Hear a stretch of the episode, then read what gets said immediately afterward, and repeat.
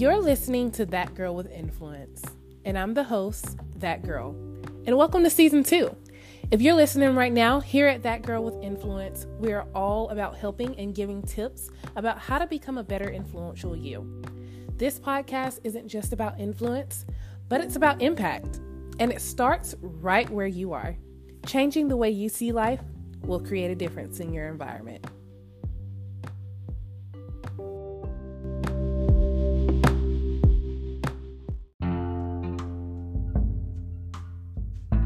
Hey guys, and welcome back to That Girl with Influence. I'm your host, That Girl, and I'm excited to have you guys here today. Welcome. Um, it is a wonderful day outside. It's beautiful out there. Um, and so it makes the perfect day for us to talk about emotions. I know that sounds crazy, right? Maybe on a rainy day we should talk about emotions. Um, but on this episode of Emotional Experiences, um, we're just going to talk about it. I mean, some of us understand that this word, okay, it is very well within us, whether you're going through premenopause, whether you're going through pregnancy, um, whether you're an empath, or whether you're just dealing with depression, right? Um, we deal with the mood swings. We know what emotions are. Um, but let's talk about controlling those emotions. Okay, emotions, as we know, can either make or break you and your relationships with others. For instance, I deal with emotions on a high scale. Um, I have mood swings galore. Okay, one minute I'm like, haha, and the next minute I'm like, what? um, and I couldn't figure out why I was so mean and so sad sometimes. Um, and then there would be days where I just have this burst of energy and I'm happy, and and it will take my boyfriend really to tell you that I just like go overboard when I'm super energetic. He'd be like, "Why you got so much energy?" um, and but the real thing is is that there are some days where I would sit back, okay, in a quiet room and think a lot of thoughts, a lot of thoughts. And some were good and some were bad. But I could sit there and replay every negative word in my head until I was tired. Like I would just sit there and I would hear everything negative. Um, and there was a day that I stumbled upon where I did actually become tired. I became tired of being here on this earth. I got tired of dealing with the emotions, got tired of dealing with the negative and things like that that I just kept I guess drowning my own self in. And we tend to do that with our emotions. Um, things like, I'm not a good mom, I'm not capable, I'll never get there, played around in my head so many times and I couldn't really understand why. Um, as many um, of you who are listening, some of you may be um, well known of who I am and know that I did do study of psychology um, for a term and I kind of took a break in between.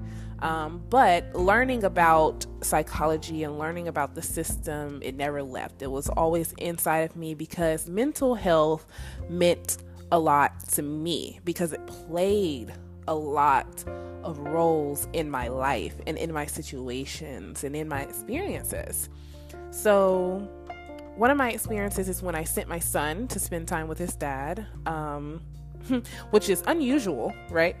unusual in this world nowadays because you got baby mamas, baby daddies, and sending your baby off to be with his baby daddy is like an abomination to some moms because the single mom world was just large at an all time large.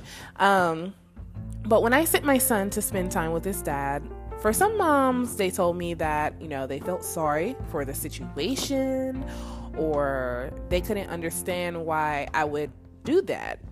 And honestly, while they were saying that to me, and it's all about perception and how you perceive someone else and how they're talking to you, because people, and let's just stop right there, people don't understand that when you say something to someone, you cannot control how they perceive it. So when they perceive what you say, it's all on them.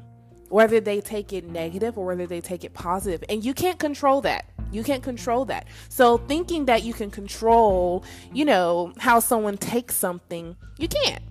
You know, you, you just can't. And so for me, how I perceived what they were saying to me, you know, for them it may meant that they were just, you know, they just felt bad about the situation or they hated that for me or, you know, but all that I could hear was I'm not a good mom. I sent my son off to stay with his dad for a while so I could get things in order. I'm not a good mom because for how I felt for myself. See, I believe that how we perceive certain things when someone's talking to us is also how we feel about ourselves. And internally, I was like, oh my gosh, I'm not a good mom because I, I sent my son off, you know, and this played into my mind so much until I looked at my boyfriend in the face and I said, I don't feel like a good mom. And he asked, Baby, why? Or he tried hard to speak positive, but I had already made up in my mind because negative words stick longer than positive. I had already made up in my mind that I was not. And after dealing with these emotions, I was later diagnosed with clinical depression. I know, right? Me talking to you, that girl diagnosed with clinical depression. I couldn't face myself. I couldn't look at myself. I didn't feel good about myself. I allowed my emotions to control me and who I was and how I identified myself. But there was something I didn't understand. Okay, and this plays a part into what I initially studied um, about the brain and about the body. I stepped away from the side table, right? but I loved, absolutely love, and I still do love learning about mental health. It's just a part of me. And inside the brain, okay, let me break this down for you. Inside the brain, there are three parts. One of the parts is called the cerebrum, which is the largest part of the brain, okay? And it has a lot of power and plays a lot of roles in our body. Well, underneath that sits the limbic system okay, which breaks into three parts as well. I don't know why everything's broken down into three parts. Don't ask me. I didn't create it. but it breaks down into three parts the hypothalamus, the hippocampus, and the amygdala. I know, hard words to pronounce. I don't even know if I pronounced them right, but we're just going to say I did. Studies show, though, that the hippocampus reminds us of the course of actions that are congruent with our mood. Where am I going with this? The hippocampus shrinks in someone such as myself with chronic depression. It shrinks. It's big, right? But it shrinks with someone like me. Why is that? It causes vague and non-specific recall of personal memories, right? Something new to learn for your day. You know, if you're trying to learn something new, there you go. Listen to my podcast, you'll learn a lot of things. um, but where I'm getting to is that emotions are typically caused by some form of experience. The wondering questions, the unanswered, you know, the impatience, it's caused by something. So, lately, as I was trying to understand how to become a better individual in regards to being emotionally available in a non emotionally available world, okay, when it comes down to parenting, family, and relationships, I was trying to understand that till I recognized it comes with boundaries. And boundaries, oh, boundaries is a big word to use because nobody likes to use boundaries. I mean, everybody wants to be cleaned up and nobody wants to tell anybody no, right? And that's me. I I fall to that. I would not want to tell anybody no sometimes. I wanted to be there for everybody. But it comes with boundaries and the ability to not let anyone or anything take advantage through manipulation, humiliation, or attacking your emotions. Wait a minute attacking your emotions. I know that sounds crazy, right? I mean, eh, humiliating me is one thing, but you're manipulating my emotions. Yes, that is a thing, guys. Manipulating your emotions. And you don't want to do that to others. You want to make sure you're not doing that to other people. Things we say to ourselves and to our children, okay, this is going to hurt some of you, but it's going to be okay, okay, because it's never too late to change it but things we say to ourselves and to our children that our mothers and grandmothers or grandfathers and fathers have said to us, thinking that it was the best way to speak to a child or the best way to raise a child and and look at you now and you're doing better but yet they may look like they're doing better because they have a degree or they went off to be a doctor or went off to be a lawyer but yet they're internally messed up right but we wanted to make sure that when we're raising children, we're raising them with purpose and raising them with care. And we're raising them so that internally they feel good just as they look on the outside. But things we say like, stop crying, they hear, stop feeling. Because feelings are not good, not in this world. Feelings are not good. When you hide them and suppress them, you feel better. But what we are teaching our children is the first step of how to pretend. Because it's better to not show that you're hurt and to suck it up than to let it go.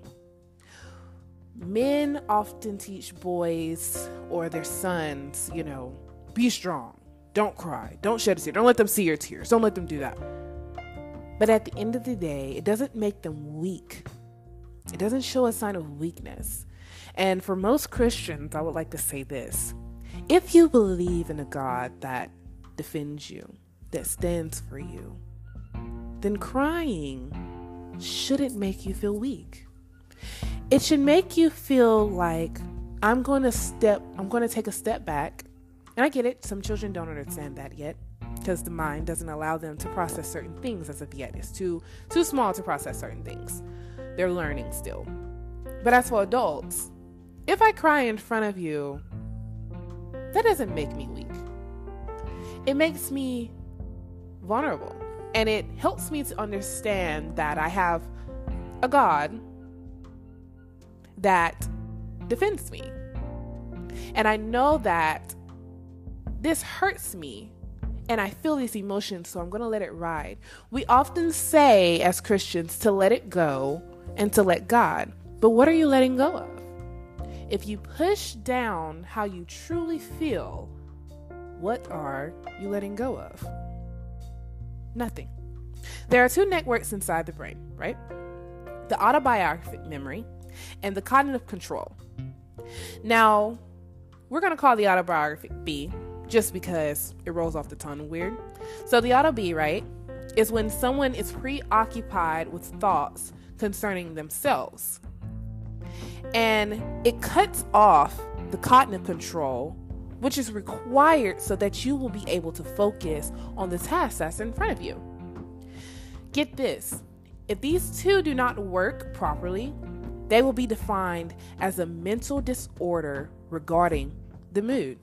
And the two major types of mood disorders, as studies have shown, is depressive and bipolar. If you are forcefully pushing back your emotions, then you are teaching one of your networks to stay on, which is dangerous and not good.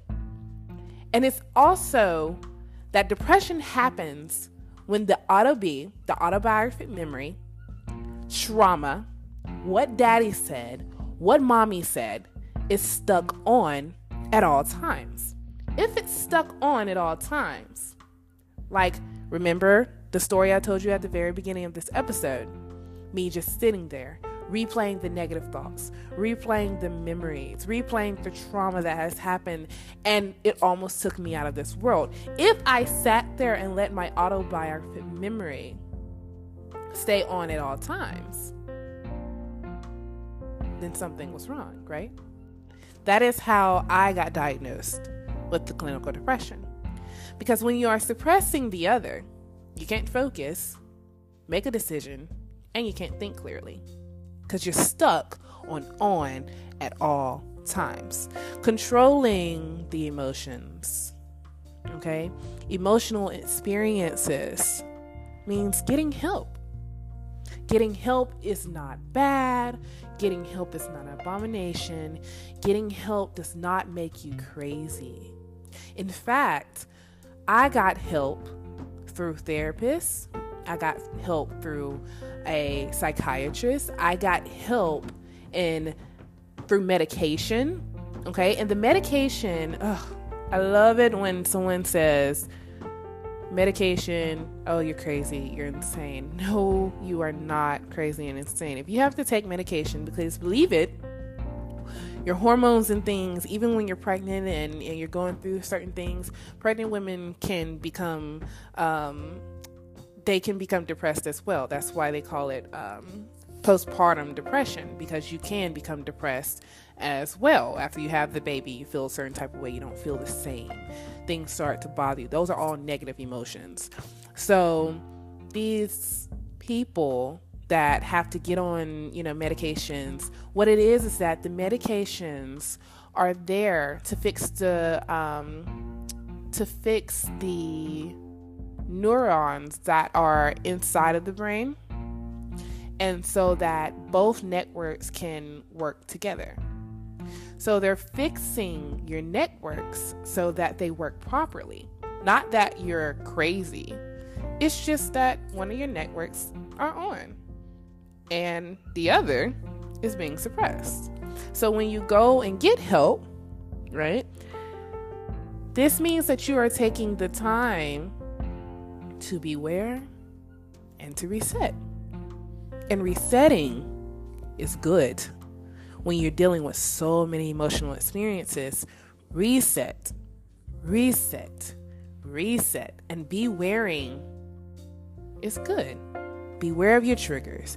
Beware of what makes you feel this way. Beware of your impatience to that child screaming or, you know, these things going on that's surrounding you. Beware of that. When you are doing therapy, the job of the psychologist is to train you on how to strengthen, to be mindful, and disrupt the dominant network. So, if my dominant network was my autobiographic memory, controlling all of my negative emotions that I felt and they were on at all times, and that's why I could not pull away from the daydream, then guess what? I have to learn how to strengthen by learning how to make my cognitive control stronger. This is a different way of learning about the emotions that we experience. This is a different way of learning how to control the emotions that we experience. Dealing with clinical depression was very hard for me. I did not think that me, a hyper hyperactive, um, full of energy, um, the ball of love that you see when you walk past her in the streets. I didn't think that you would, that I would be faced with that. But there are people out there that we don't think are faced with that. There are people out there that we think, oh, they're just good. They are always positive. They are always that. But we don't know them on the inside. I wonder what would happen if we we're more careful with our delivery of our words. If we thought about how we would perceive something and say it to the other, would that help? If we thought instead about how this person may receive what we say, would that help?